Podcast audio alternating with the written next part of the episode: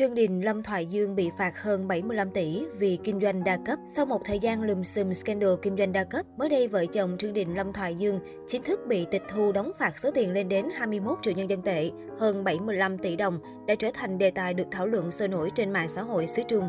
Vào ngày 9 tháng 4, theo truyền thông Hoa ngữ cho biết, hành vi kinh doanh với mô hình kim tự tháp của vợ chồng Trương Đình Lâm Thoại Dương trước đó là phạm pháp.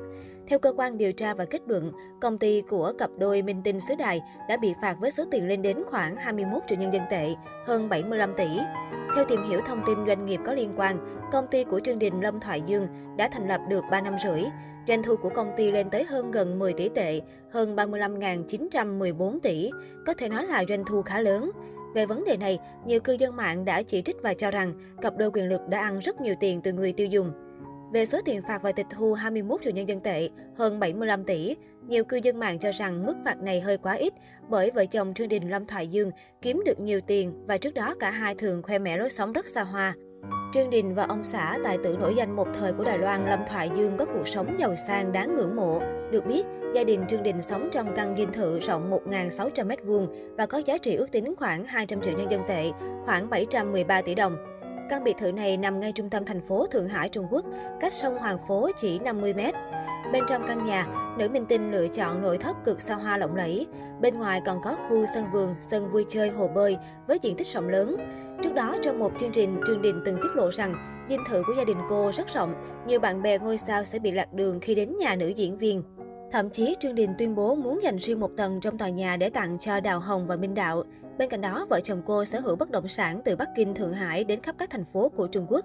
Vợ chồng Trương Đình từng gây choáng khi sẵn sàng bỏ ra 1,7 tỷ nhân dân tệ, hơn 6.000 tỷ đồng để mua một tòa nhà làm trụ sở văn phòng tại Thượng Hải. Các blogger xứ Trung còn đưa tin rằng nữ minh tinh phải chi 280 triệu nhân dân tệ một tháng, gần 1.000 tỷ đồng để trả tiền lương cho tất cả nhân viên. Cô còn chơi lớn khi thưởng Tết cho nhân viên, mỗi người 10 tháng lương. Giàu có và thành công trong lĩnh vực kinh doanh, thu về lợi nhuận khủng, công ty của vợ chồng Trư Đình cũng đã thu hút được rất nhiều nghệ sĩ gia nhập công ty của vợ chồng cô để cùng nhau quảng bá, chẳng hạn như Đào Hồng, Minh Đạo, Lâm Chí Linh. Tuy nhiên, vào cuối tháng 12 năm 2021, nữ diễn viên và ông xã trở thành tâm điểm chú ý của dư luận khi bị tòa án Trung Quốc phong tỏa gần 600 triệu nhân dân tệ, hơn 2.000 tỷ đồng vì cáo buộc kinh doanh đa cấp trái phép. Ngoài ra, các tài khoản mạng xã hội của vợ chồng nữ minh tinh như Weibo, Douyin, TikTok Trung Quốc cũng bị rơi vào tình trạng ngưng hoạt động. Điều này đã ảnh hưởng rất nhiều đến danh tiếng của vợ chồng Trương Đình Lâm Thoại Dương, các nhân viên rời đi.